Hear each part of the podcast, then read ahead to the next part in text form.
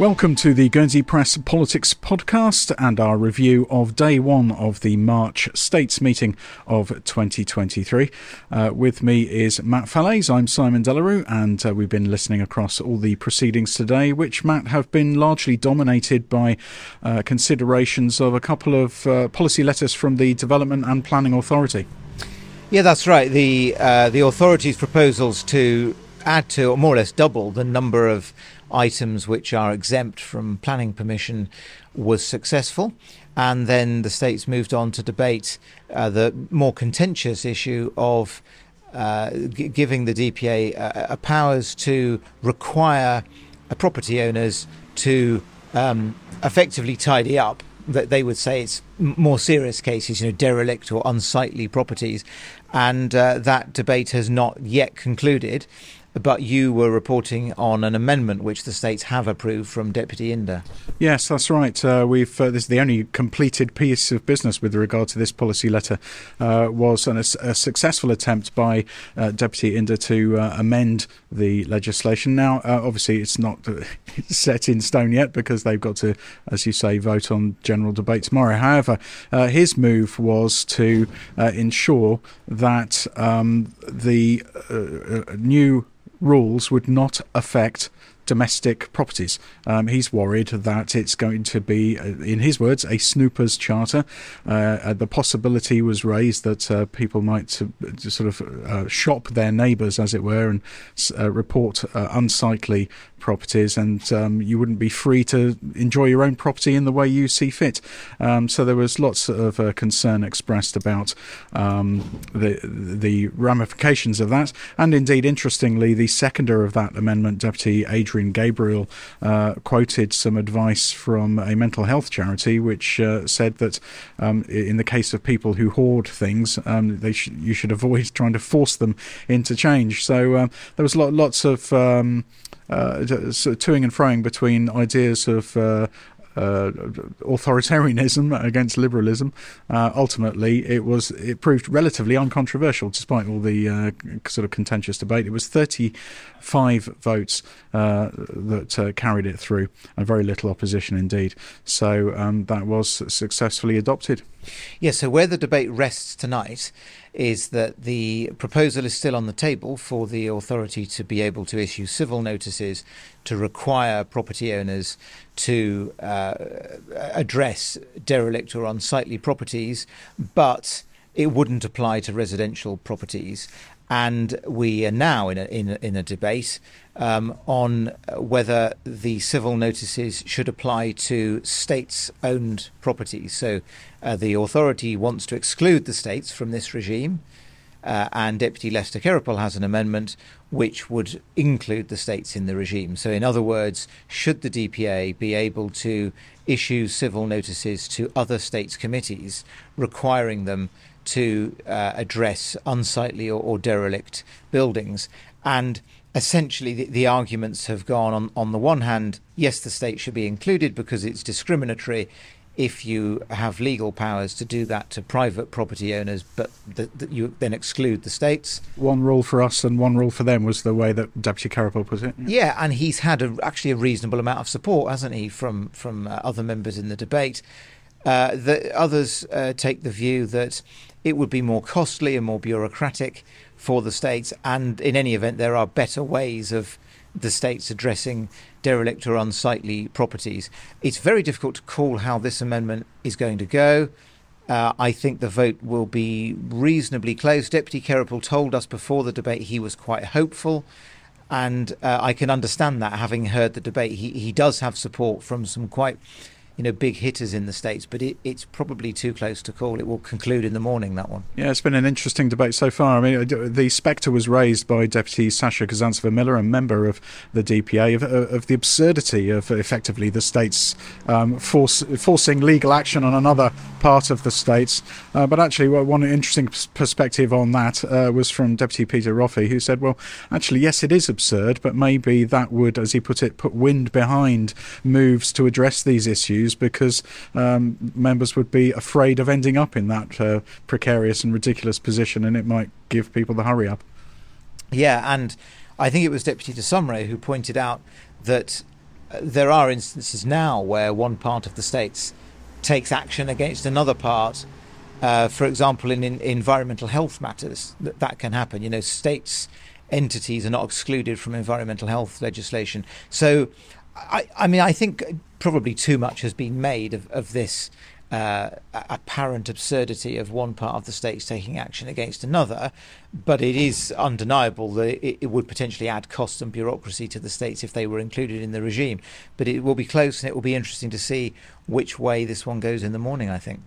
Uh, yep, and as we say, that one uh, continues tomorrow. But uh, some items of business were concluded today. Uh, we began the day, in fact, with a uh, an update statement from Policy and Resources, which you were across. Yeah, I mean, th- this was um, particularly interesting in, in relation to financial matters. So we know that last month the states threw out all five of the tax plans they had presented to them, which proposed various ways of raising what tens of millions of pounds a year to deal with this projected deficit of up to 100 million a year in states' finances. And then this morning, Deputy Ferbrache said that the provisional accounts for 2022, he uh, emphasised they were still provisional, but nevertheless he, he quoted the numbers. He said that because uh, around 50 million pounds had been lost last year on the value of states' investments, uh, t- that plus the uh, capital expenditure of the states last year had created a total deficit in public finances of around 60 million pounds. Uh, and as a partly as, as, a consequence of both of those things, you know, the, the deficit they believe there was last year and the projected deficit there is in the future, P&R will be proposing a budget for next year. This is when they come forward with it in the autumn. They will be proposing a budget next year which will require cuts of up to 3% in real terms from all committees apart from health and social care. So there is understandably this wish to protect expenditure on, on health and social care services. But if you work out what 3% cuts look like across all the other committees, that could well be in the region of about 10 million pounds in real terms cuts in total next year. And committees only have whatever it is, eight months to identify how they will uh, make those reductions. That could be two and a half million for education, sport, and culture, could be around a million for home affairs. I mean, those are quite significant numbers uh, to find at short notice, particularly at a time when, when prices, you know, inflation is rising at what seven or eight percent. So that was he was trailing these budget proposals that that P&R will put forward. That's going to be very contentious, and already some committee presidents are kicking back against that and saying to P&R, "Look, you may have lost your proposals for GST, but you, you can't expect expenditure cuts to do all the heavy lifting on on the dealing with the deficit, you need to come back with alternative revenue raising measures. Deputy Peter Ferbrache said P&R was looking at that, but had nothing concrete to say about um, alternative income raising measures they would put forward.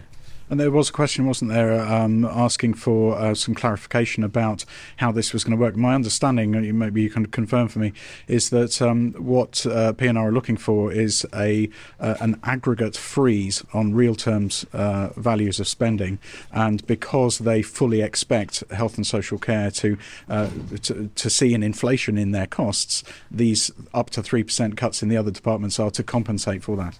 Yes, that is right. So the overall state's expenditure would be held at its current level in real terms. So if inflation is, is predicted to be, let's say, 5%, the overall budget would increase by 5%, but not more than that. But because HSC's budget is likely to increase well above inflation, uh, other committees' budgets would have to increase by much less than inflation. So, so that appears to be the policy that, that P&R will adopt at least in the short term and, and at least for next year's budget until they are able to come forward with a new package of proposals to, to deal with the deficit. But that is going to uh, provoke a, a, lot of opposition, I would think, from other committees and probably will divide the states between those who want uh, cost cutting, cutting, cost cutting to do all the heavy lifting in dealing with the deficit and those who want a, a package of some expenditure restraint and some tax increases. And uh, just uh, time briefly to uh, uh mention uh, there was also also an up-to-date statement from uh, Economic Development. Deputy Inder has been very busy today, and actually he gave quite a rosy picture of the economic outlook in Guernsey, which was rather in contrast to what we'd heard before. Um, just talking about the captive insurance market having grown to be significant, even more significant in the European context, and about um, bookings looking pretty good for the tourist season, which is now unencumbered by COVID restrictions, relatively speaking, and um, so that was a bit a bit of positive news to to enjoy on another uh, otherwise rather uh, gloomy day, uh, both in, in, terms of weather and um, in terms of uh, states predictions. And then there were also a couple of questions being asked as well. Yeah, there were a couple of questions about uh, the possibility of childcare or early years care being extended. Uh, Deputy Dudley Owen, ESC President, said that was being looked at in an existing work stream uh, by the Policy and Resources Committee. There, there, were also some elections and appointments, including an election of a member of the Committee for the Environment and Infrastructure, and Deputy Aidan Matthews defeated Deputy Christopher Le Tissier by one vote, I think, wasn't it? 1817? 1817. And um, it was noted that it was a secret ballot, so we'll never know who would have voted which way. But uh, there were three absentees this morning. Deputy Hellier wasn't uh, in the chamber, but also the two Alderney representatives. Uh, I believe there was a problem with the flight, so they weren't here. So who knows whether, in fact, uh, Deputy Le Tissier lost out only because of an Aurigny uh, delay. But uh, anyway, it was a very close one. but Deputy Matthews was the preferred candidate of the the uh, E&I president, Deputy Lindsay de Sausmarez, and he uh, squeaked in uh, by one vote. So he now will be sitting on environment and infrastructure. Well, that's all that happened today on day one. Stay here for a review of day two in due course. But bye for now. Good night.